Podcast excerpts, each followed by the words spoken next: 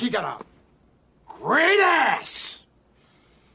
And you got your head all the way up it. It's episode 35 of Hard Meant to Please, the podcast that gets deep in the guts of a movie from script to screen. I'm Jared. With me are Ethan and Frankie. And today we're talking about Heat. I say what I mean and I do what I say.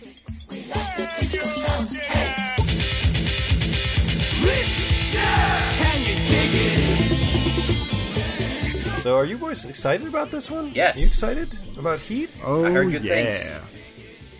Yeah. I know good Pretend I'm things. watching Heat right now. Yeah. So, Strap in. It's going to be a little bit of a little bit of a long ride. No, yeah, that's what I be Long want. and bumpy. Yep. Yeah, that's what all the ladies want Ooh. when it's long and bumpy. Jesus Christ. So, Heat is the movie that Michael Mann still and for the rest of his life is going to be credited as director of Heat before you mention his name. Yeah, And before I saw this movie, I kind of never quite got why. I was like, all right, well, must have been a pretty good film. And uh, it fucking is. what a surprise. It was both written and directed uh, by Michael Mann, uh, which he's done uh, Collateral, as Frankie's a big fan of. Uh, Public Yes. Enemies. Have either of you guys seen that one? Yeah. Nope. Uh, John Dillinger and uh, some FBI agent. It, it Someone was it was one of those movies Comey? uh, that that Johnny Depp made. Well, not like there's only a few, but made much worse by being in. But he was still kind of in that uh, Pirates of the Caribbean. This guy is box office gold phase. Yeah. So you know they threw him in there, and it was kind of like.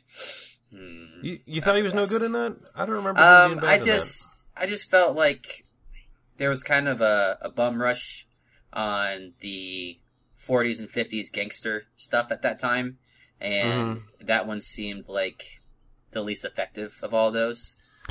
Yeah, I was did up think, with that? um, and I we don't have to go too deep on Johnny Depp since he's not in this movie, but um, Johnny Depp. I thought he does lend a bit of the air that um Brad Pitt gives to uh when he played Jesse James, which is, is a Oh. larger than life guy, and Johnny Mhm. Depp as John Dillinger is like, all right, there's a larger than life guy commanding the room that he's in, but uh, you know, we're not we're not here for Johnny Depp, obviously. Oh no, Never.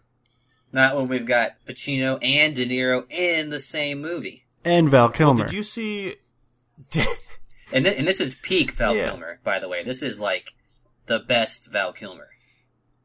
yeah, is this the is this Val Kilmer's best best role? I would say this and his uh, role in Kiss Kiss Bang Bang are his his one A one B. uh, Alright, and Tombstone, anyone? Hello. Come Tombstone, on, yeah. Come I on, will it's so be good. your Sounds Huckleberry for saying that. But that's it. yeah, that's right. Yeah, but uh, but wait, pulling it back a second for Michael Mann. Now, now you're a fan of his, right, Frankie? That's why you're on this podcast. Yes, I mean, well, uh, well, I thought it was because you guys like me. Well, you can have two reasons for something. Oh, okay, good. Whew, I was worried that there was only one reason that I could be on the podcast. Yes, I am a Michael Mann fan. So, Yeah, so what it, what what about him do you like? What does he bring to the film? Well, there's there's definitely interplay between characters. Uh, I think that he um, is one of a few directors that does conversation really well, and not only like you know in the scripting aspect of it for like in this one where he write it, wrote and directed, but Mhm. just his ability to allow characters that are intriguing just from their backstory and the kind of getting to know them through the beginning of a film, but actually allows them to kind of spread their wings a little bit, kind of develop their character as the movie goes on through conversation as opposed to just by what they do. And I think that Heat is actually probably one of the best examples of that. Um, uh, he, he he directed The Last of the Mohicans. Um, Oh yeah, and that was actually something that was really similar, especially considering the subject matter in it. And um, I think he the only thing that he can I think Heat does a really good balance of being an action film with the ability to have the characters kind of flesh themselves out. And when he strays to one side or the other, or where his movies have become a little bit less successful, like he did, uh, for some reason, that Miami Vice remake or like right. movie, Yeah, and that one was just like just trying to be the Bad Boys movie, but the Bad Boys movie was uh, self-aware, and Miami Miami Vice never was, and that's why it didn't really kind of take off. The superior Michael uh, out of the two directors, yes, Michael yes. Bay. Mann over Bay. Um, and he also did Hancock. You guys remember that one? I remember remember, avoiding it, it. as an as a as a film event. I, yeah, similar. It it was a type of movie that didn't interest me at all. Mhm. I ended up watching it. I realized that it was almost a good movie, but then ended up screwing itself over because of kind of sticking to the ideas that were presented through its marketing material and everything. Where it's just kind of drunk superhero bum type guy is an asshole, blah blah blah. And then you know some people are not a fan of Will Smith on this podcast. I won't name any names. yeah, And you better not. yeah, Jared. Um, Ooh. That was But- probably peak Will Smith uh, distaste for me. and right, rightfully so. think, yeah, I most can't argue with that at all. Um, but there's actually I got A my finger on the pulse. a decent idea in that movie that just kind of ends up being flat. Like it ends up Yeah. just kind of not working. Um, so it's kind of, it's a little bit, you know, hit and miss when it comes to stuff like that. But I, I think overall, he's he's a really good director, and I think Heat is kind of where he strikes the balance between what it is that he does well perfectly. yeah, it all it all just comes together. Um, hmm and like you said, for uh, for both the writing and directing side, for being um, you know, so good at uh, at dialogue, this movie is probably most famous for one scene of dialogue Yes. between you know two of the greatest actors of uh, of their generation. So uh, that'll bring us to the cast, and this cast is like you'd kill for this cast. Oh yeah. So you've got Al Pacino in the lead, Robert De Niro in the co-lead. I Uh, yeah. Yeah. So Pacino's the cop. Uh, De Niro's the main criminal. Uh, Val Kilmer, uh, top of his game, is De Niro's uh, right hand man. Jon Voight uh, plays uh, like a GTA character who helps De Niro out in a kind of a small role for Jon Voight. Yeah. yeah, A pretty young and very hot Ashley Judd Oh plays yes. uh, Val Kilmer's great ass. that was a good one. Yeah, there you go. Um, and then you've you've got guys like um like uh Tom Sizemore in in uh supporting roles. You've Mhm. got Henry Rollins in an extremely supporting role. yes. The cop from Monk, the Allstate guy. I mean, it's loaded with people, and a, I think- a little baby Natalie Portman. Yeah, Isn't I think Jeremy Piven is in this one too, isn't he? Jeremy Like, Piven, yeah, with his mustache. Yeah. Yeah, And very I- I- briefly. Brought his like mustache Stevie with him. Wonder. and Danny Trejo is in here as That's Trejo. right. Yeah, yeah, as himself. like they, they, they really they Dolph really went for it playing. Doctor Dolph Lundgren. Hank Azaria too. Yeah, Hank oh yeah, that's Azaria. right. Yeah. I mean, it's it's kind of remarkable how many um, and William Fichtner. How do you pronounce his last name? Yeah, As Sure, Gus Van do it the Sant. same Let's way. let's go with a yes. yeah. Fitch Fitchner Fichtner. I don't know, something like that.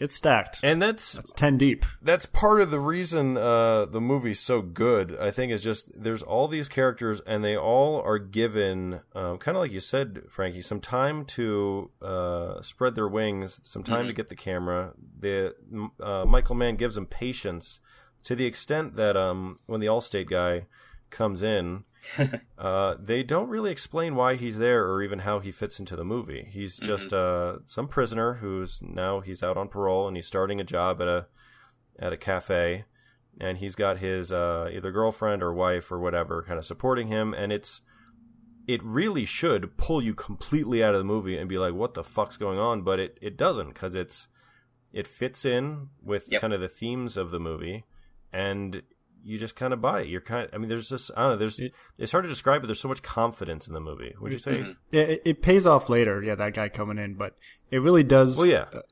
it was started off as a, a pilot for a TV series, and Yeah. thinking back to it, it really does play like that with just like the even the introduction of the Allstate guy. He's just kind of introduced, and they kind of forget about him. Like in a TV show, you know, you bring up a character and then you'd come back to him in maybe another episode. Yeah. Um, Yeah. so I mean, the the movie kind of plays that way, and the fact that it's three hours, kind of, it's like okay, let's just take a season of uh, TV show and just cram it into one movie and Mhm. get rid of all the fluff. And That leave is the kind of exactly what it's like. Yeah, and I think that's also what pushes it to I think 170 minutes or something like that. When you're when Yeah. you're approaching three hours, you know, and you're not a Lord of the Rings movie, you definitely got to have a reason for it to be that long. I do Mhm. have a I do have a question. I was just thinking about you guys talking about Allstate Man. yeah. Um, this this movie does a lot, and I think they actually talked about um, how this this seemingly influenced a lot of actual real life heists and robberies after it came out, like in a bunch of different countries and stuff like that.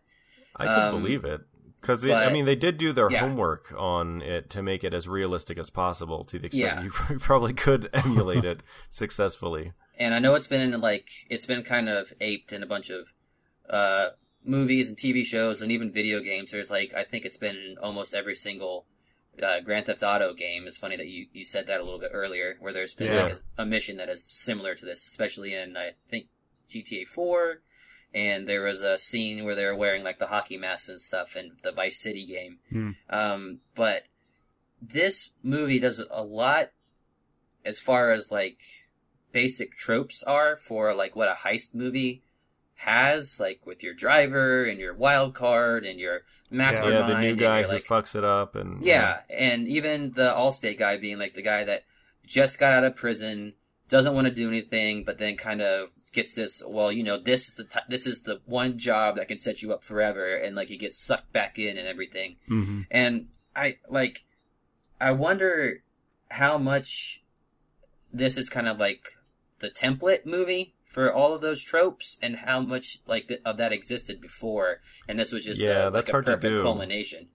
Yeah, with like old when you go back to an older movie, you're like, well, is this making up the trope or is it following the trope perfectly? Yeah. But situations like that with the Allstate guy, you kind of know hmm instinctively that he's going to die Yeah. because that's the way that situation works out. Right. Oh, always. Yeah. Yeah.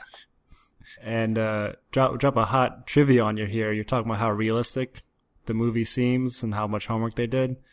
Apparently, uh, the the shootout scene was shown to a group of Marine recruits as an example of the proper way to retreat while under fire. So Oh, that's did their- interesting. Yeah, did their homework. yeah, that is awesome. That's a cool fact. Fun fact for you. Fun facts. And so this apparently, I don't know. Uh, you know, we do, we do sometimes do like last week. last week we did a, uh, a You wish. comparison of Point Break and the remake. Uh, and Heat itself is a remake of um Oh. shit. What the fuck's that? Movie? What? Like L.A. Oh, Connection or L.A. something? Takedown.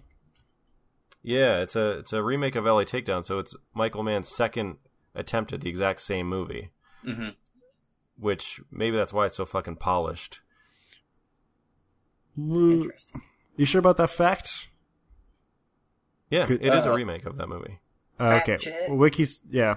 Wiki says Mann originally wrote and filmed the script as a pilot of a television series, but the television series wasn't picked up. Decided to turn the show into a movie. The pilot aired on August twenty seventh, nineteen eighty nine, as a television film entitled "L.A. Takedown." Well, that's a movie.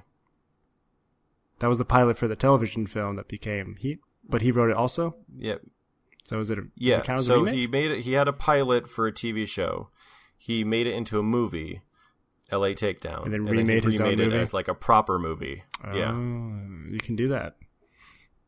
yeah, if you're Michael Mann, I guess you can do that. Remake your own movies. Wow. Yeah. Well, I think he's been making movies like since the late seventies, but really, uh, yeah, it's been a long ass time. yeah, but really At didn't least he- kind of writing too. Yeah. Um, I think he's been screenwriting since like 78 or something, if I remember correctly. But, like, Last of the Mohicans was kind of his first big hit.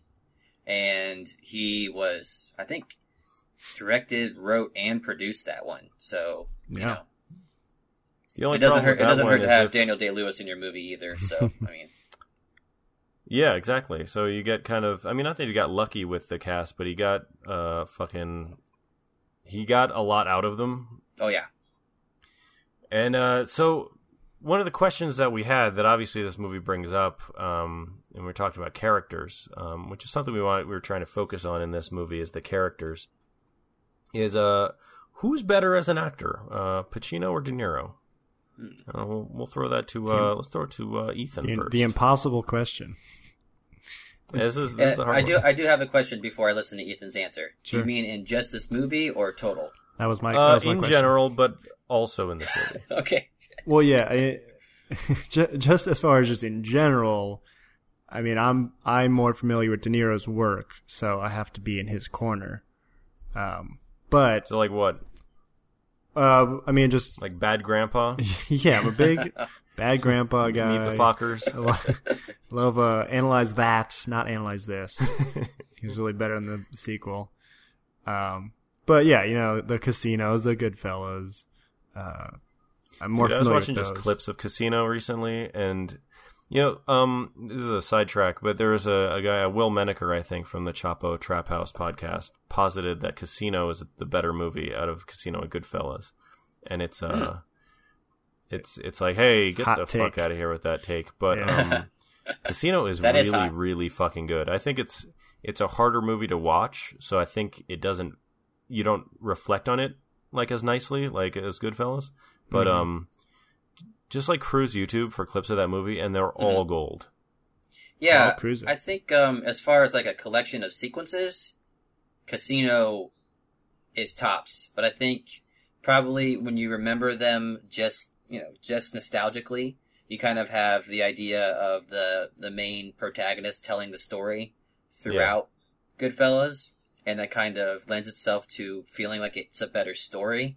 So you probably think about that as a better movie, but might, that might not necessarily be the case. I would think I would have to watch them both like in a weekend to kind of Mhm. Oh, we should do that next, Eve. Casino and Goodfellas. God damn, Dang. dude. We so we we procrastinated so much on this one because we're like, oh, it's Heat. We got to do it justice. We we could never get a podcast out if it was Goodfellas and Casino. oh yeah. Yeah, it's it's too dear, too precious. So, uh, so you're saying De Niro, Eve, out of those two guys? Well, yeah, I mean, it's like I said, it's tough because I'm just more familiar with his work. I, a lot of Pacino stuff, like his actual really good, best known films, I haven't seen, like uh, *Scent of a Woman*, stuff like that. Um, but I think while we were talking earlier off the pod, uh, Pacino maybe has more range than De Niro. But I think I just, I just love what De Niro does, and he does it so well that uh, I'm, you know, in his corner. All right. What about you, Frankie? Um, so I've probably seen more of De Niro's work as well, um, Mhm. including a lot of his kind of late in life Money, turn to money grabs. I guess. well, yeah, yeah, absolutely. Um, His retirement fund. Yeah. and I think that they both kind of have, and and you know, this is kind of a blanket statement, but they have a tendency to be just Al Pacino and Robert De Niro as, you know, instead of you know necessarily inhabiting characters necessarily. Yeah, Like, kind of uh, at this point, yeah. yeah, What if we um, limited this to just pre 2000, just the 20th century? If it was pre two thousand, and I think if you were to look at the success of the movies that they have been in individually, um, I would think Robert De Niro would be better. But he was also in a lot of really great ensemble cast movies. Um, and. I'm not saying you know taking anything away from like Taxi Driver and Raging Bull Mhm. and stuff like that. But again, those are supplemented by great turns from other people. Um, Deer Hunter was also another one that had a pretty good cast. Um, was it uh, Cape Fear? Also, Yeah. pretty good cast. But I mean, those are all Yeah. things that De Niro is just fantastic in. And where I see Al Pacino is kind of being more singular in his roles. So like Serpico and Scarface, and uh, even in you know The Godfather, you know, with that gigantic cast being as, great as it is, I think that movie is as good as it is because of Al Pacino.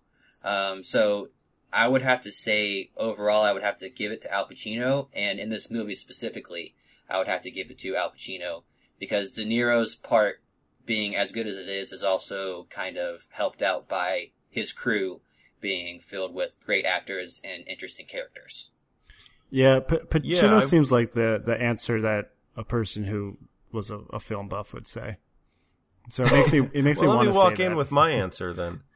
So my answer is going to be? Al Pacino. No, um, I, I mean this one. I've always. I think this is a question that kind of. It's almost um, like I don't know, almost like battle lines. You know, it's almost like pick your team more than pick your actual preference. Um, uh, I think that this movie does, like you said, Frankie, suggest Pacino, um, but I think he also benefits from having a better character in the movie. And I think specifically De Niro's character in this movie, to some degree, doesn't play with his strengths. Um, like you said, Heath, he's got what he's good at and he's got what he's not great at. Um, I don't think he's very good at doing um, like uh, like he can't cry on camera. he no. has hard time like doing like that kind of emotion. Um, and I don't think he's good at um, romance. You know, doing like, wooing or even being um, He even being close with someone. Yeah, yeah, He's, he's he's not- got kind of a he's not too great at human connection. Well, he's yeah, and that's why like movies like Raging Bull or Taxi Driver are great for him because he is much more of an internal actor, and he Yeah. really is amazing at portraying like a shell around the person. So, uh, I think Pacino's a lot more open, and you feel probably more of a connection to him. Mm-hmm. Um, and definitely like I don't know in terms of range, which I think um, maybe that's exaggerated as a as a skill for an actor to have. I think Pacino's movies I'm thinking about, he seems more different in them from uh, you know The Godfather to uh, Glengarry Glen Ross to Yeah. Oh yeah. something like um really young Pacino in uh, Panic in Needle Park, where he plays a uh, a smackhead in in New York. Um, I think he just seems to have a, a little more range, so I'd, I'd have to give it the edge to him. But I think in this movie specifically, um, he benefits from having, I think, a better role. Yeah, it's because his uh his character was on cocaine the whole time, according to him. But not he was not on cocaine. Which very much makes sense when he meets his first uh his first snitch. He meets him in like the junkyard or whatever, and he starts singing all of a sudden and then screaming, and Yeah, it's like, yeah, all right, that's the only answer that makes sense out of his performance. empathy was yesterday. Today I want fucking answers. It's a good quote. So, um, the the movie, I, I'd say, in terms of you know, it has a great cast, but one thing it does that really isn't a guarantee at all is it makes both De Niro and Pacino very likable, and it makes them likable in a way that kind of comes up for me when I'm watching Game of Thrones, and I think the TV show plays into it probably too much, but it gives you as a viewer the feeling that you want the characters to like each other. You know what I mean? Yeah. Yeah, Yeah, you you want when you're watching Game of Thrones two people who've never met to if they met, you know, like uh Tormund and uh Brienne, that you want them to kind of like each other in a way. Even though it you know, it's kind of just fan service, but Shipping, important. as they as the Yeah. kids call it these days. there you go. In this one though, it I mean it's really important because it's kind of the core of the movie and Mhm. I think it would be really easy for Pacino, who's kind of a burnout, who's terrible at maintaining the family side of his life, and De Niro, who's uh, kind of a sociopath who intentionally keeps people out of his life. It'd be really easy to make them both seem like assholes who you don't care Oh, yeah. about.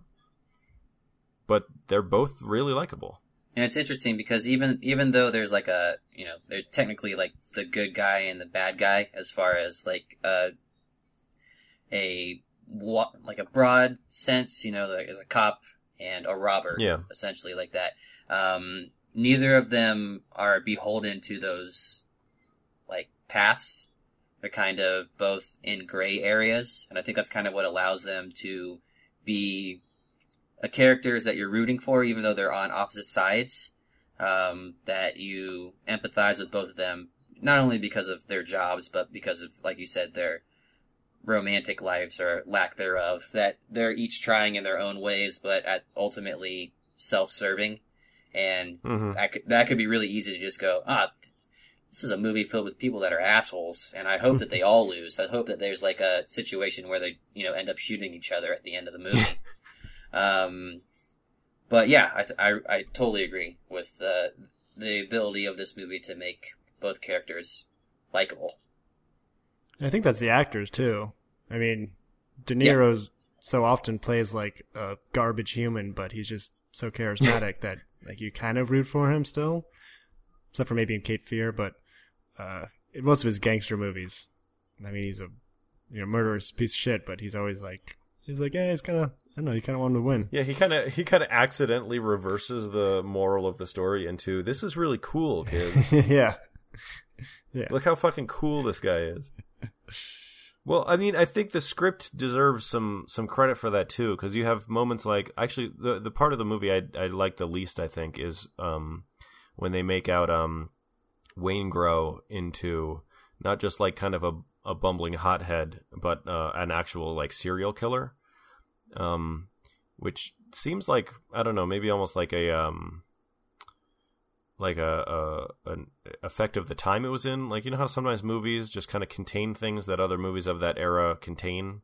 They just kind of put them in because it's kind of like the closest thing to your mind when you're writing it. So like sometimes I wonder if like you know the Silence of the Lambs effect kind of made Waingro instead of just kind of being a, a general asshole like oh well we got to make him really into like give him this spooky scene um with the the prostitute that he's going to murder her um, but it yeah. What was even the point of that? Well, I think the point of that was twofold. I think one, it makes you want uh, De Niro to kill him at the end. It, it kind of you know makes him into a cartoonish level villain. So even a guy like De Niro, who does kill people uh, and steal for money, you know, you're on his side. And yeah. it also gives uh, Pacino a really great moment where he's he's showing that he's not just Mister um, professional. You know, this doesn't affect him. He's just doing it and whatever. He he really cares. So he's really bothered when he sees the girl dead. He cu- hugs the mom for like thirty seconds. He's hugging her, and it yeah. you know makes him into much more of a hero. True. Yeah. Then he brings it home and like has that argument with his wife about uh, yeah. like, yeah. doesn't want to bring that shit to her. Just wants to internalize it.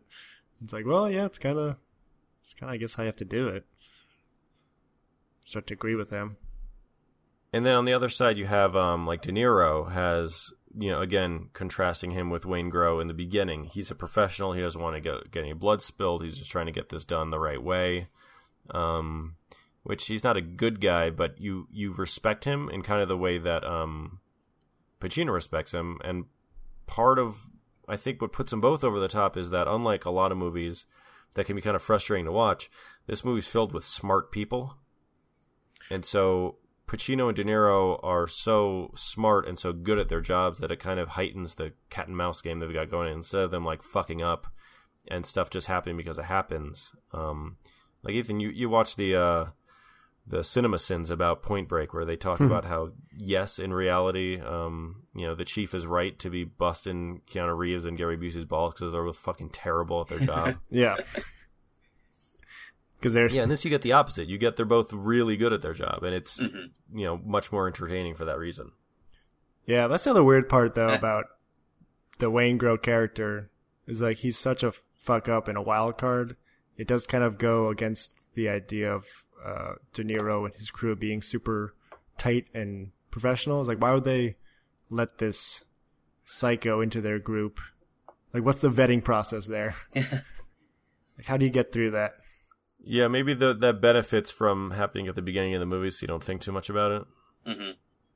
Well, and I I think that since you know he's kind of this, you know, looming plot point throughout almost the entirety of the movie, um, mm-hmm. I think it basically is just there to kind of, you know, be be that thing that is always seconds away from toppling De Niro's situation. Yeah. You know, whether he's narking on him or, you know, he's going to go out of his way to kill him because he's pissed off about basically, you know, he had all these plans and everything was meticulous and, you know, he's, you know, on point about everything and, you know, he, even the majority of his crew, he can always count on to be where they're supposed to be when they're supposed to be. And yet this guy is the one guy who has the ability to kind of just pull all that down around him. And I think not only having that there as this kind of specter, but also almost like a stain on this kind of perfect record, as it were, mm-hmm. for De Niro's character, kind of, you know, does more to make you appreciate how good he is at his job, because this is the one thing that he's, you know, always in the back of his mind that he needs to fix. So it kind of like that kind of uh, OCD aspect of a character that's yeah. that, you know, sociopathic. It, it kind of it kind of fits in there. So it kind of does it, as as much as it's weird for that type of person to be in a crew that's you know hel- helmed by De Niro's character. I think it does more to kind of you know illuminate those parts of his character. Yeah, yeah, it's a Yeah. good. Uh, yeah, there's a good reason for him to be in there for the movie's sake, for sure. Yeah. Yeah, um, I mean, he is just yeah, he um, he he's kind of the uh, not really given a huge job either. So Mhm. it's kind of like you got to be kidding me with this.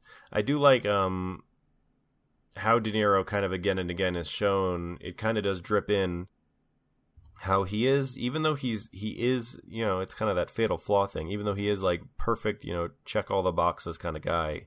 He also underneath that is a very um he's about honor and he's about not letting shit slide and he's Mhm. you know so when van zant tries to take him out he's just like all right business is over you know i'm coming after you and this guy is Yeah. a fucking banker for like drug cartels Mhm. which is one of i think one of the coolest uh coolest uh parts of the movie is when he says um it's like i'm talking to an empty phone Yeah. there's a dead man on the other end of it that's a that's an excellent uh de niro moment Very much so. Yeah. Yeah, you need De Niro for that one. So Ethan, what's your um? You had a kind of a theory about this movie, just about how it treats um, because a big part of the movie bes- beyond the relationship with Pacino and De Niro, and the relationship between the you know the gangs, uh, the gang on De Niro's side and the cops on Pacino's side, or just the relationships these guys all have with the women in their lives. So what was Ye- your what was your bit about that? Yeah, I was just noticing that throughout the movie, all the women that were connected to these men, so like Ashley Judd, uh, Al Pacino's wife Edie, and uh, the woman that uh, De Niro picks up, they all are seemingly normal people who just want a normal life, but they're struggling to have these relationships with these like movie characters of the men who are seeking mm-hmm. out a life of an action movie. So it was. Int- I always like that that idea of you know the normal people kind of in the background who are kind of almost stuck in this a movie happening around them.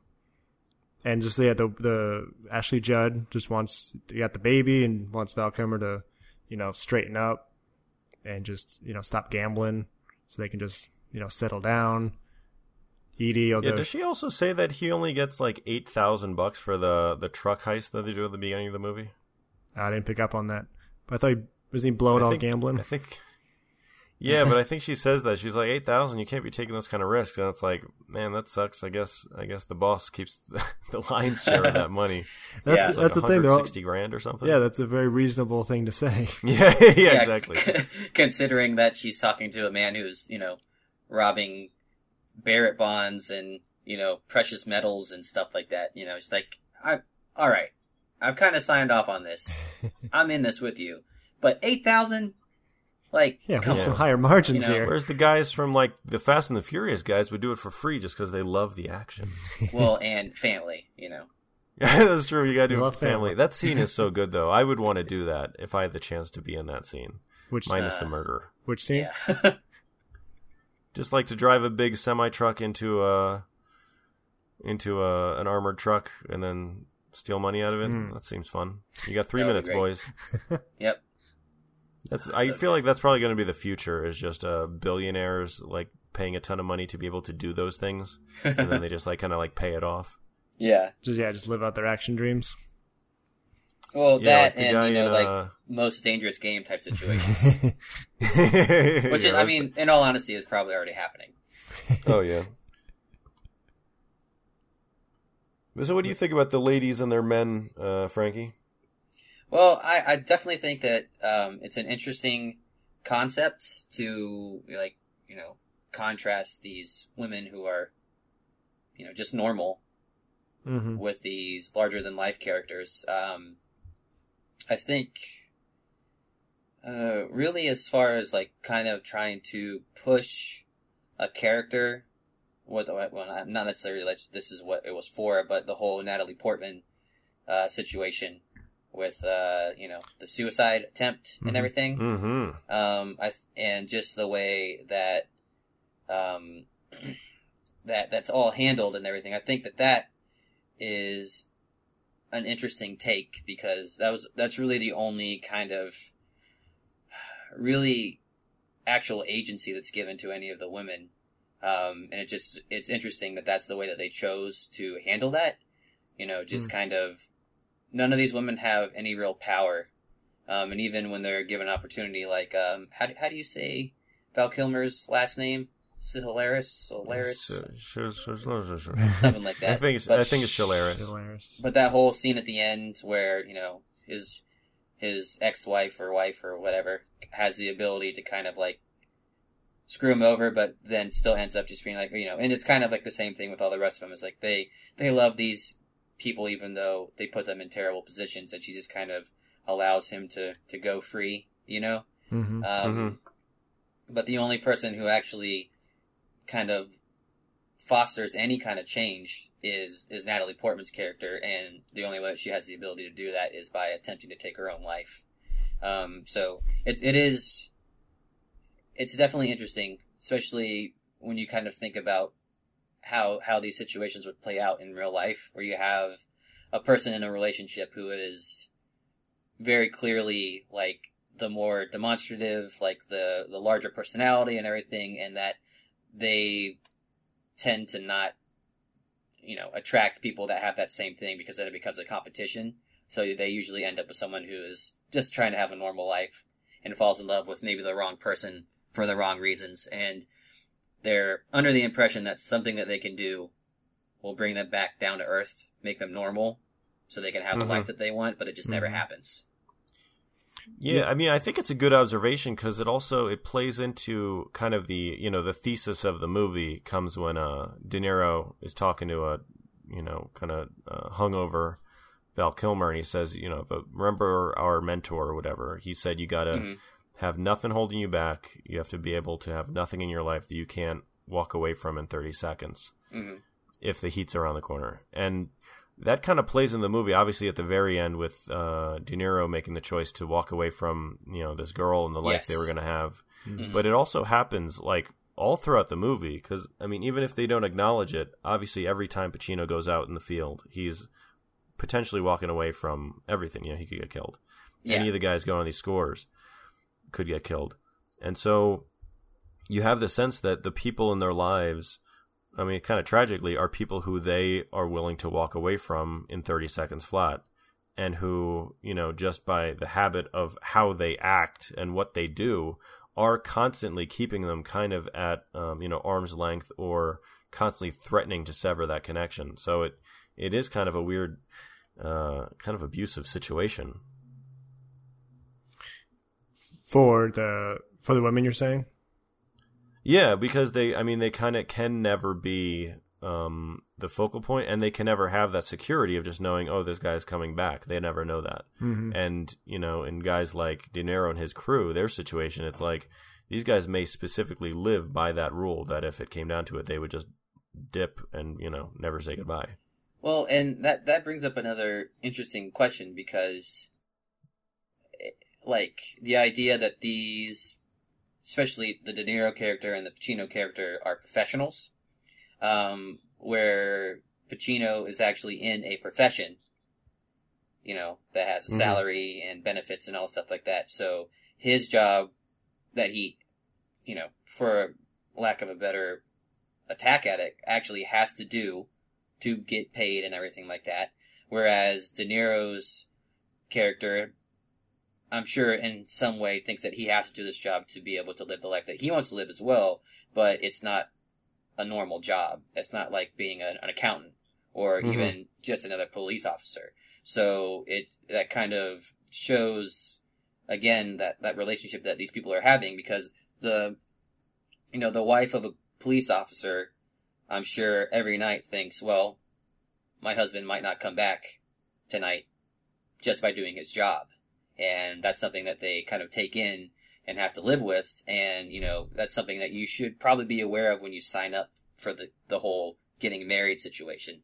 But anyone that would decide to attach themselves to someone who is a career criminal, I mean, you know right off the bat. I mean, that's like, I, I, I, don't know. I think that's probably different than someone that's married to a police officer or something like that. She's like, sure, they could both die at any given time, but there's one person that's doing that because that's their job, and the other person is doing it because that's what they choose to do. Mm-hmm. Hmm, what It- do you think, Eve? Well, it, it's funny too that they even that they even like have any external relationships because the two of them, Pacino and De Niro, are so obviously just in love with what they do, hmm and like Yeah. it, it's it's funny though. You know the whole ending with De Niro. You got to get your rocks off somehow. though. yeah, and at the end, De Niro is gonna give that all away for like a the like idyllic retirement. You know, going to a foreign country and just kind of like chilling on the beach. But he he realizes that's you know that's not the life he he loves. He loves this life of crime, getting scores, and then Waingro, you know, getting the revenge on him is kind of a you know a good excuse to get back into it. So the fact that they even attempt uh, any relationships outside of that, it's like that's that's the extra. That's not what they need. They need the job because that's they what Yeah. get greedy. because that's what they're good at. And I, you know, I like movies a lot that have characters who are good at their job and obsessed with that job. Because uh, Yeah, especially Even if if they're it's good at at the the job. because I hate my job so Uh, much that I just want to uh, like seeing other people happy at their jobs. Yeah. Well, it's kind of. I mean, that's kind of like what Casino is. It's just people phenomenally good at their job who fucking Mhm. suck and are like idiots at every other aspect of life. Yeah, yeah, in like normal human interaction. So what? Um, what what's what would you say is the highlight of the film for you, Frankie? Um. Well, that that scene that you're talking of, like the knocking over the the van and just like how just surgical all that is, and how it really just kind of sets everything up tonally for the movie is great. Um, I don't Mhm. think you can talk about this movie without talking about the conversation between Pacino and De Niro, especially considering that that's, you know, basically the only time, you know, until the very end that they're actually in the same area. Um, and when you, you know, when you go into a movie and you're like, wait, they got Pacino and De Niro in this movie, and then you have to wait like what, almost two hours to see them actually get in a scene and kind of, and you could tell that they're just jousting, you know, that they're they're boxing each other, trying to to dominate that scene, and that is almost like that is where the battle lines would be drawn for that whole idea of choosing a team between Pacino and De Niro as an actor, because I'm sure people that are big De Niro fans would be like De Niro slayed in that scene, and people that are Pacino fans will say Pacino slayed in that scene. Um, Yeah, but that the just the pure fantastically directed action of that scene that you were saying that they they showed to marines on how to retreat while under fire. Yeah, there's just something like the way that that it's like the sound design of that whole sequence where it's just like eerily quiet in between these bursts of of just chaotic sound and hmm you know the the way that it's kind of like you know it seems like they almost got got away with it they almost pulled it off and then the firefight just ensues and it's just ridiculous and the way like the, the way that they're filming the characters as they're shooting but not where they're shooting um there's just something about the way that that whole sequence is shot that is just that is the part that you know like if i'm drifting in this movie which you know is sinful to say about a movie as good as heat but you know where you kind of are thinking about checking twitter or you know like maybe running to the bathroom real quick would never ever happen anytime close to that scene Yeah, I agree. I, to your point about the sound design, uh, I know that they actually they used you know not live rounds, but they recorded the sound of the gunfire Mhm. while shooting it, rather than like you know popping it in and editing to yeah kind of give you a, a real that kind of live sound. Mhm. And I think that that probably just throughout the movie that ethic of just make it as real as possible, um, it just pays off so much. yeah i think this i think this was all shot on location i don't think they do any Yes, soundstage stuff for this Yeah, yeah. Hmm. There were no sound stages. yeah. It's just, I mean, we're talking about you know the characters are two guys, extreme professionals on top of their game, and then this is you know the director on the top of his game, Like you really need that pairing. You can't, you know, you can't make a sloppy movie about two guys who are super clean and That's a good and know what they're doing. Yeah. like it, it would totally go against the entire theme of it. So Ethan, one one thing we brought up last time was that uh, Point Break was a movie with a lot of great lines, even if they were kind of like uh, crude lines. um, I feel like there aren't a huge amount of great lines in this movie, but did you find some good quotes? Yeah, I mean, the the lines that were great in Point Break were just uh, almost like poetic in their absurdity, but it, it worked in yeah, the film. kind of goofy. Yeah, Vaya con Dios. yeah. It doesn't help that it's uh, Keanu delivering some of them. Oh yeah. Yeah, and Gary Busey like just hamming it up. Yeah, and that that movie's like a little bit more bombastic, um, where this one's like we were saying, they're very uh, just like dense and and uh, I guess just like professionally done. So the the the lines kind of mirror that. But I grabbed a few that I liked. Uh, the one I definitely like the most after Waingro's done uh, having sex with a prostitute. Uh, she says, "You're a real hot dog, a real, a regular rodeo rider." I don't know why I just flow so well. That is definitely the most Point Break quote in this movie. That, that should be, Those are the ones if I it isn't already, on a T-shirt. I did love um you'd mentioned that again in Point Break that they perfectly sum up um Bodhi's character in the line that uh not Laura Linney. What the hell's that woman's name? Yeah, The only woman in that movie delivers. But um she's this a modern one had day uh modern day savage. I think she says. Yeah, but in this one um Al Pacino's wife tells him you don't live with me, you live among the remains of dead people.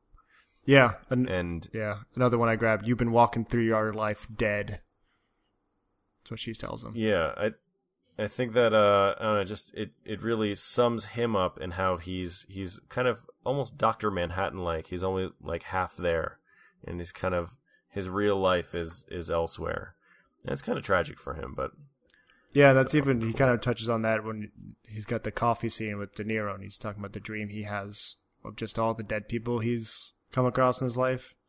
And there's that's just like every night they don't even say anything to him. He's just among them because that's yeah, that's where his mind's Yeah. always at. Yeah, I, I, never, I didn't really. I don't think I ever put those two scenes together because I you just either. kind of you just get soaked in to this idea that the the two leads are finally talking to each other. That it's almost like uh, like a scene unto itself. Like it's a like a mini movie within a movie. Yeah, Um, hmm So I never really even thought about those things being linked. So that's that's really interesting. And uh, even De Niro kind of has a you know a similar line. I think it's when he's talking to. I can't remember when he's talking to. I think it's when he's talking to his lady. Um, when he says, "I'm alone. I'm not lonely." Oh, that's right. Yeah, because she says you get lonely. Oh yeah, because she's talking about him because a he travels all the time. Yeah, yeah, yeah, that's right. yeah.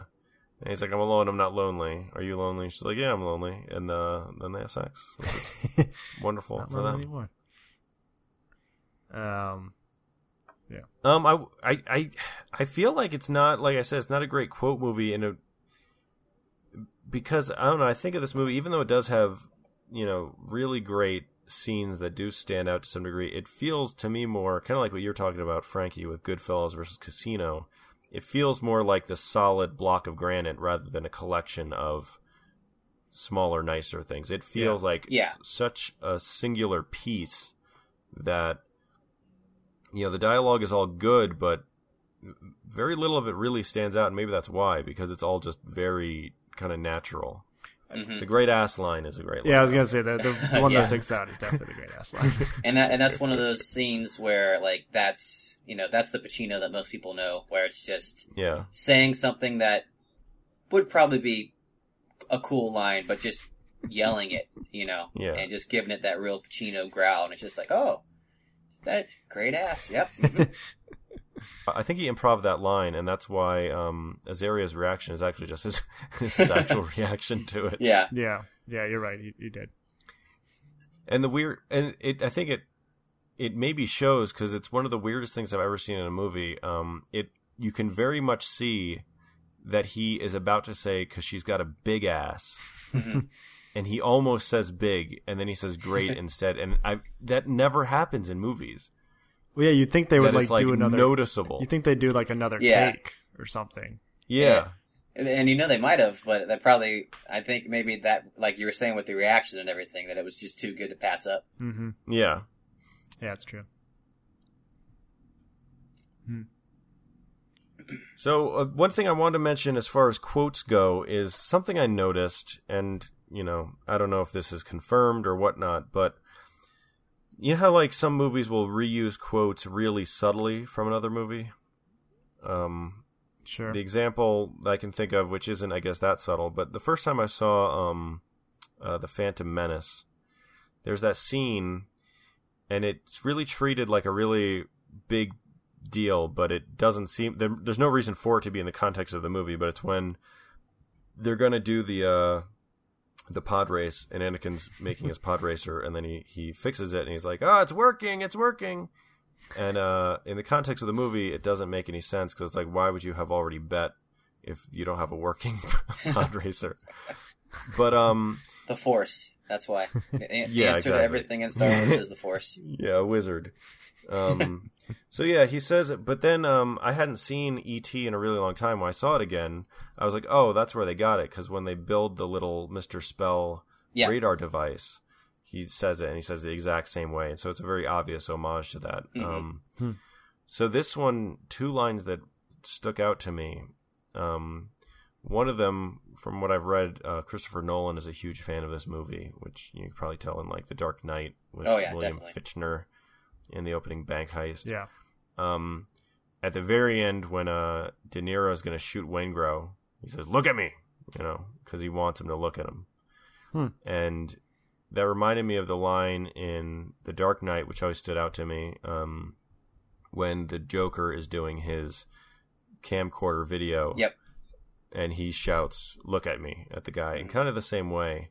And again, not a memorable line, but the fact that Nolan's such a fan, I feel like, you know, Yeah. maybe that's where it's from.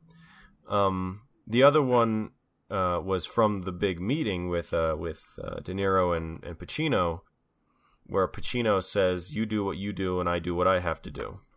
So in Casino, there's this line where um, De Niro's talking about how him and his wife and how they both cheat on each other, and he says, "Well, she does what she uh, does, and I do what I have to do," which in that context to me is very funny because it's like like he Mhm. has to get like blowjobs from the waitresses at his hotels.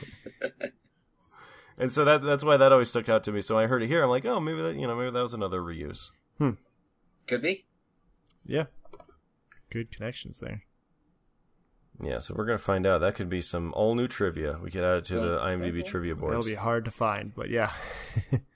Yeah. It's very So- uh, very niche. Hey, that one innocuous line you had in the movie was that inspired by this other movie? It's also has an innocuous line. yeah, if I fi- if I ever talk to uh, Martin Scorsese, I'll ask him that. Okay, yeah, and that's Chris Nolan too. Yeah, I'll definitely ask Chris Nolan then.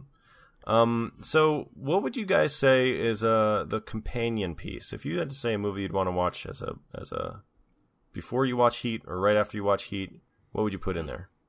Mm, Um, well, I think so.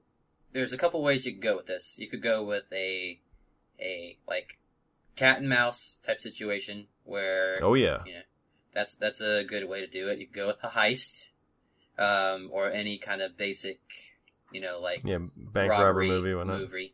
Um, yeah, Or you know, you could always just do You could do both and just go with uh, Public Enemy. Public, not public enemies. would not Public good. Enemy, Public Um, Enemies. but public well public you know if you want to watch the public enemy biopic documentary movie that would be be good too um, there you go. uh so i think i think public enemies would be a little bit too on the nose considering that's another michael mann one but Yeah, as far as companions are good however i think the score is actually what i would go with. Ooh, was Uh, that uh, Ed Norton and Robert De ed norton and, and Score, old score, bobby score. old bobby money You know the problem with that um, movie? there is no Huh? problem. The problem with that movie is it was advertised as having a, a twist that you'll never see coming, and so uh, Oh, yeah, I watched the whole movie basically waiting for one. And, yeah you know, then you then you see it coming. yeah, it's uh, but uh, very very good, uh, very good Angela Bassett in that movie. Um, not so good Marlon Brando. Um, Oops. but He was past you know, his peak. Yes, but that I think that was his last film.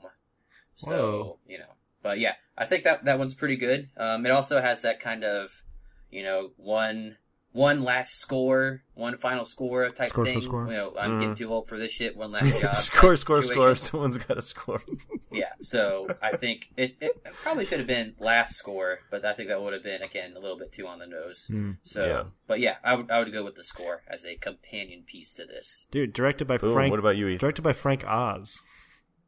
Are you aware of that? Oh yeah, That's crazy. Um, I don't know if it's a good answer, but I found myself thinking of The Dark Knight a lot for the reasons we brought up. Mm, terrible this answer. podcast. uh, William Fichtner, really, uh, the only Get other movie. I've ever seen him in. yeah, and You just and the, your the, the bank dead. heist. yeah. Okay. Um, I would go with. Uh, I think early on I was thinking Ronin because it's got another De Niro um, kind of '90s chase movie, Oh, or not chase, but you know, kind of heist. Um, but I'm actually going to go with is uh, The Fugitive because um, Hmm. you know that opening scene with Pacino really uh, just you know laying it all out as the cop is so similar to Tommy Lee Jones, um, you know, sacking up as the marshal in that movie, and it's also Mm. got that kind of you know. Both guys are opposed to each other, but you like them both. But in that movie, they get to be friends at the end. So Yeah, that's a good it's, it's more for babies. does I'm trying to remember? Does does Sean Bean die in Ronin? He that's the one movie that he doesn't die in, and it's Whoa. at a it. You would think he will because the scene is like he's uh they're they're like gonna make a handoff or something with some guys they don't really trust, and he's like, guys, Yeah. come on into the dark tunnel, come on, like, let's do this. it's like he starts walking in, it's like, well, that's you know that's the That's Sean end Bean quota. Old Shawnee Yeah. Bean. Oh, great movie with Sean Bean in it. yeah, no, that's a good, Good one. Sean Bean. Mm-hmm. All right, so um, who's the hardest man of this movie? Since Sean Bean isn't in here to be the automatic choice. Yeah. Hmm. Um, I'm gonna go. I'm gonna go with Val Kilmer because I don't think we Yes. talked about him enough in this movie, For sure. and I just still I like he is. I'm telling you, Pete Kilmer, just Yeah. really really great. Um, I think his kind of his character might be a little underserved, but considering that he's in a movie with De Niro and Pacino, and He is a such fucking badass in this movie, though. He's so just so, so awesome. yeah. You know, I think uh, you know it might actually be better that he has a little less screen time because it kind of allows you to create more of a story for him in your own mind, just being like just so engrossed in his badassness. Ethan, am Yeah. I right trivia wise that him uh, reloading in the long bank heist scene was shown to like military to show like I don't know. These these all feel like fake quotes. Like it was so good they showed it to you know. But that's the, whatever. That's the trivia anyway. That he did it like so perfectly that it was like textbook. He did film some of his sequences concurrently with Batman Forever. Maybe that's what you're thinking of. Oh man, Wow, that's even more impressive then. I Maybe that's why I he's did not, not. in this oh, enough. I, I completely forgot about that. So, not only was this Pete Kilmer, but it was also literally the beginning of his fall. So that's great. that you know, it literally was the peak. Yeah, Yeah. and also speaking of the best Batman movies ever made, uh, Mhm. The Dark Knight and and Batman Forever. I Yeah. can't choose between them. What do you See, think? this is one of Um, those times where like it's the sincerity in your voice is is difficult to extract from the facetiousness um, because I- you know Do I have that There- problem? Is that my thing? yes that You're is being your thing. facetious I- right now. I- I- even even in saying that itself, You're still doing it. Yeah. yeah. Uh, man. Yeah. So I'll do I'll do hardest man. Um, got to go with Al Pacino because uh, his wife cucks him and he does not even fucking care, and he immediately turns the tables on the guy who showed up Ralph. to fuck his wife. fucking Ralph, who uh, even gets his wife to admit that she debased herself by having sex with him, just to get his attention, and he doesn't even give it. Just to get closure. So that's as hard as shit. and then all he wants is his television. yeah. You do not get to Which he watch my fucking television set. He immediately just kicks out of his car at the next stoplight anyway. yeah, that's a that's a good that's a good choice. I mean, Yeah. You got one, Heath? P- Pacino and De Niro are. are Oh, he also ho- Yeah. he also throws Henry Rollins through a plate glass window, yeah. which, which is, is, the hi- when we're talking about when we're talking about highlights of films, that is a highlight of the film for me. And then, right before that, the highlight is uh, the very obvious stunt double who runs in and tackles them in the beginning when they first enter the hotel room. which which might still be the name of the podcast that I want to start because obvious stunt double is Oh, just great. Just I, I think that's I think it's really clever, and I shouldn't be putting it out there into the world for all the people that listen to this podcast Yeah, to try and steal steal it. be stolen like that. well, I I told you what we were gonna do this because everyone blanched at Hard Men to Please. I was gonna call it um, Undercranked under crank. because I still want to get people somehow thinking of male genitalia when you think of the podcast. You know, Um, I, I I don't know if there's Um, already a podcast about that or called that. I wouldn't be surprised. You know, I I balked the first time I uh, was going to tell someone about the name of the website, just because I mean I think it's I think it's great, but you know sometimes you're like, oh, you know, I did a podcast or oh, I wrote an article or whatever. Like, oh, where where can I see it? It's like, Mm, work friend. uh, yes, uh, Yeah. well, here's the thing about that. Uh, I wrote it in the deep web, and you, know, you have to. You can only uh, load it through a Linux-based server that you have to get off of a flash drive from a guy named Ramon. Um, so yeah, you, you're not gonna find it. You're not gonna find it. But now it's like it's uh, it's hard men to please, and they're like, oh, that's really funny. I'm like, oh, thank God. All right. So from from that point on, I'm just like, yeah, I write for hard men to please. Say something about it. yeah, Oh, there you go. it's Siphon a up. it's a movie and uh, gay porno website. yeah. Everything you want. Did you do Hardest Man, Heath? Um, hardest man, I'm gonna have to go with Hank Azaria. What? He's such Hank a soft Azaria. cock in I this thought- movie. I, I thought you were gonna go with Tone Loc. Tone Yeah, I thought you were gonna go with It's a good uh. Danny Trejo. Danny Trejo gets killed though. That's not hard to at Yeah, he all. takes a fucking beating. yeah, that's not hard. Yeah. How about uh how about Allstate guy for uh living everyone's dream and just shoving his boss onto the ground as he quits? Yeah, that's true. That's a good. That's a good hard moment for sure. But then he also gets killed, so disqualified. yeah. Okay. Um so Ethan, we got some corrections from last week. Yeah, from last week, um, we were talking about Point Break 2015. Uh, we were confused as to who Ericson Core is. He was the director of the Point Break remake, and uh, from our I don't think we were confused about who he was. I was very confused. Um, but he was Oh. a cinematographer. he was a cinematographer for Fast The and Royal Furious. We. That was a Oh. Yeah, That was a well, fan we knew he was a cinematographer. We didn't make that connection though, and that's a good connection to make since that's kind of the first Point Break remake. So Yeah. that was he was a cinematographer for the first Fast and the Furious. Yeah. Yeah, not the good ones. So he was the one that was that A thought it was a good idea and B was responsible for when they decided to with very fantastic CG show how NOS goes to the engine of a car. Yeah. You, it's the Fight Club effect. I mean, that's Yeah. what I'm saying. You get you get caught in the in the gravity of the big movies around you, and you just Yeah. you, you you do it for no other reason than someone else has done it. It's like, ooh, we could we could totally do that and it'll look really cool. False. Yeah, it'll look very cool in about two years once the Mm-hmm. you know the graphics we're using look incredibly outdated. Um, other ones we got here. Um, I guess at some point we were talking about the Thomas Crown affair, and it indeed starred Steve McQueen. I guess we were confused about that. Yeah, because that was the uh, the screenwriter whose name I forget now. The Equilibrium guy also wrote the Thomas Crown Affair, the uh, the remake. Equilibrium. That hmm. That might be one of the ones that I do for that second run article series because Ooh, I don't I don't think that one gets enough love. yeah. Um, talking about Sean Bean, Christian Bale. Come on. Boom. Can't beat that. Taye Diggs.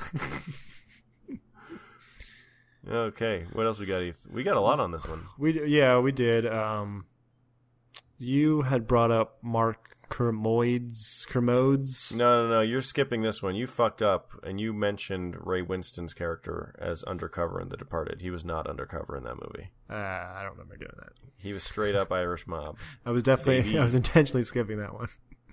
Get off my notes. Uh, you brought up Mark Kermode. Am I saying his name right?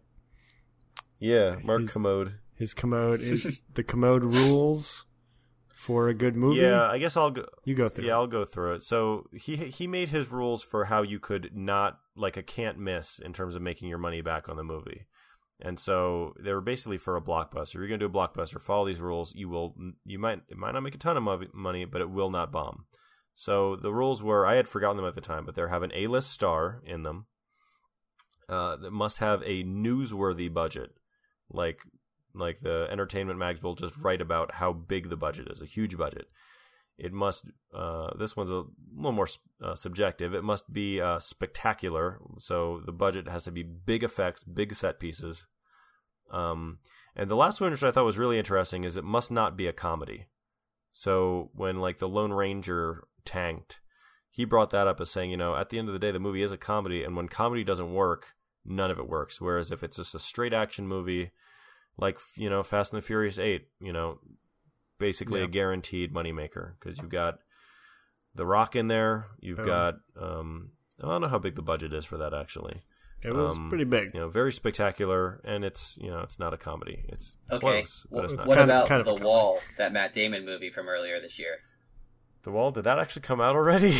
that came out that had all of those things you just said, and it I think didn't even make a third of its budget or something like that. I wouldn't be surprised because I didn't even know what it actually ever came out. The the two biggest, um, you know, financially and I guess critically as well, bombs are that one this year, are that one and um, John Carter. Shit. Like John Uh, Carter. uh, no, this year. Oh. Oh, this year. the the one that um, old Benny Affleck did, where he was like a mobster in Tampa. Oh yeah. What? Yeah, it was like good night. Yeah. The night of something. Good night, people. Yeah, or Made something. long- another hard- this year? long hard long, night, man. Long hard night or something like that. You know, something in that Yeah, range. it's right up our Uh, alley. which again goes to show that I don't. It, it wasn't really spectacular that I can't even remember the name. yeah, these rules suck, Jared. um, Well, I hey, okay, I'm not. These aren't my rules. I think we should tweet at this guy about the wall because I don't know. I mean, was the budget newsworthy large? I think that it was Had- a it was a a Chinese backed movie because Yes. you know of it being so. I would assume that they spared no expense and uh, because of that. It Well, well let's hit him up. Yeah, Maybe- Tweet him from the main account. maybe that's the uh, maybe that's the undoing though. If it's uh, foreign money as opposed to American money. Oh, so Hmm. it has to be Might have to update the list. Yeah. dollar dues. Also, if Hmm, if you we'll cast an American into a, a movie full of Chinese people, maybe that's the other rule. You know the weirdest thing about, about that, that? movie, The Wall, is the the posters of it. Um, Matt Damon looks like Leo DiCaprio from the poster of The Departed. Like I thought DiCaprio was in that movie for a while, and I Hmm. never thought they really looked that much alike. Not until Weird. now. Yeah, I guess not. Oh well. Fucking The Wall. Well, we should do that movie soon, huh? Can't wait.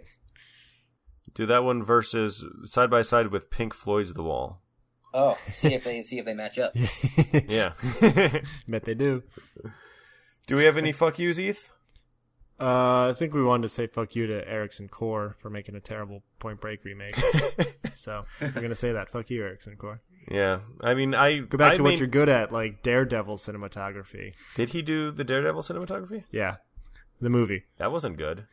I know. I would say he did a much better move uh, job at the at the cinematography for Point Break than he did for Daredevil. Daredevil looked We're, terrible. That was we're talking ugly about the movie, right? Yeah, the movie, 2000 Trey. Okay. Yeah. Yeah. 'Cause Yeah, the Point Break, like- the Point Break cinematography was not the problem in the movie. No, I would say that was Kurt Wimmer's uh, fuck up Yeah. from that terrible Well- script. Listen to the pod if you want to know the the problems with that movie. They were Newber. Yeah, I listen to that one, folks. I don't listen to anything that I'm not on. That's, I just Oh, refuse. damn it. We put like you were hear on it. that one actually.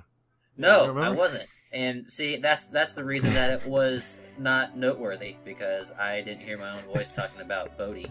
Are those the those the Mm, four Bodhi's rules? body. Rest in peace. Rest in peace. The four rules of a good hard man podcast. One, Frankie has to be on it. Frankie has to be Uh, on. Kuji has to be on. They've never been on the same one, have they? No, it's no, we haven't. we've only done the one four man pod, and that was with Anthony and Yeah, Yeah. The, Which uh, we might the have to do that again. That might have to be a holiday tradition since they're apparently making another Star Wars movie. Apparently, I hadn't heard. I didn't. I didn't hear that You coming out of the blue.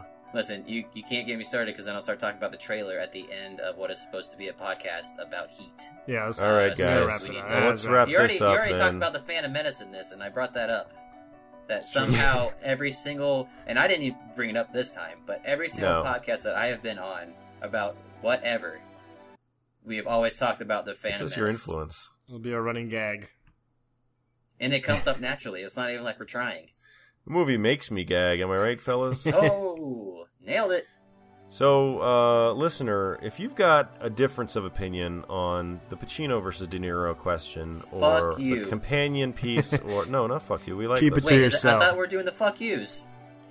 no, we're done with the fuck yous. We're wrapping Oh, it up now. got it. Sorry, sorry, sorry. Or the hardest man. Anything you got a difference of opinion on, why don't you uh, tweet that to us at hardman to please, or uh, mail it to us at hardman to please at gmail.com. Uh, you can subscribe and rate on iTunes and Stitcher. And that's all we got. See us next week, maybe. See We're on a two week schedule now, I believe. So see us next, Next two weeks. Uh, where we next time when we do Fast and we? Furious Collateral? four. I mean I wanna do eight. Same hard time, same hard place. Ah. right in Like the hard that? place. Well, Ethan, uh, Frankie said he's not even going to do uh, Fate of the Furious on his podcast. So, Wait, uh, what? didn't you say you were not? You were going to start that off with Guardians instead? Oh yeah, on on my my individual podcast. Yeah. Which uh, I'm going to. Did I tell you what I'm Fourth going to call it? Coming soon. You just, it was going to be stunt double or something. No, no, it's going to be Geekstrom. Ah. You remember how I had that really cool? Yeah, yeah, yeah. Uh, uh, that's my blog spot from whatever. I remember that. however What is the ago. strum? Is that like a Nordic thing? I think it's either Nordic or German or something. It, it just sounds cool. Oh, okay. Does it mean something? Uh, the, the the power of the mighty geeks. Oh, okay, that's what strum means is power of. I don't know, man. Come on. Okay, It- I'm it's sorry. like Put 'em we're on gonna the think spot. we were gonna all do a this. deep dive into the name.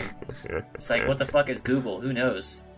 Oh well, Google is uh, no, one see, followed this by is, hundred this is the point where you where you just don't. You say, yeah, no one knows what Google means. Okay, well, Yeah, smart people like it. yeah. Alright. Smart people do like it. So yeah, yeah, I'm gonna- we're gonna gonna do another Guardians movie next there. time. Maybe we'll do. We won't do Fate of the Furious, but we do Collateral. We can't have Frankie on twice in a row. We can't do Collateral without Frankie. What are? Uh, I mean, aren't you trying to, you know, actually get people to listen to this thing? Hey, hey. Ooh. Nailed Well, it. it hasn't worked so Shots. far. oh, shit! Yikes.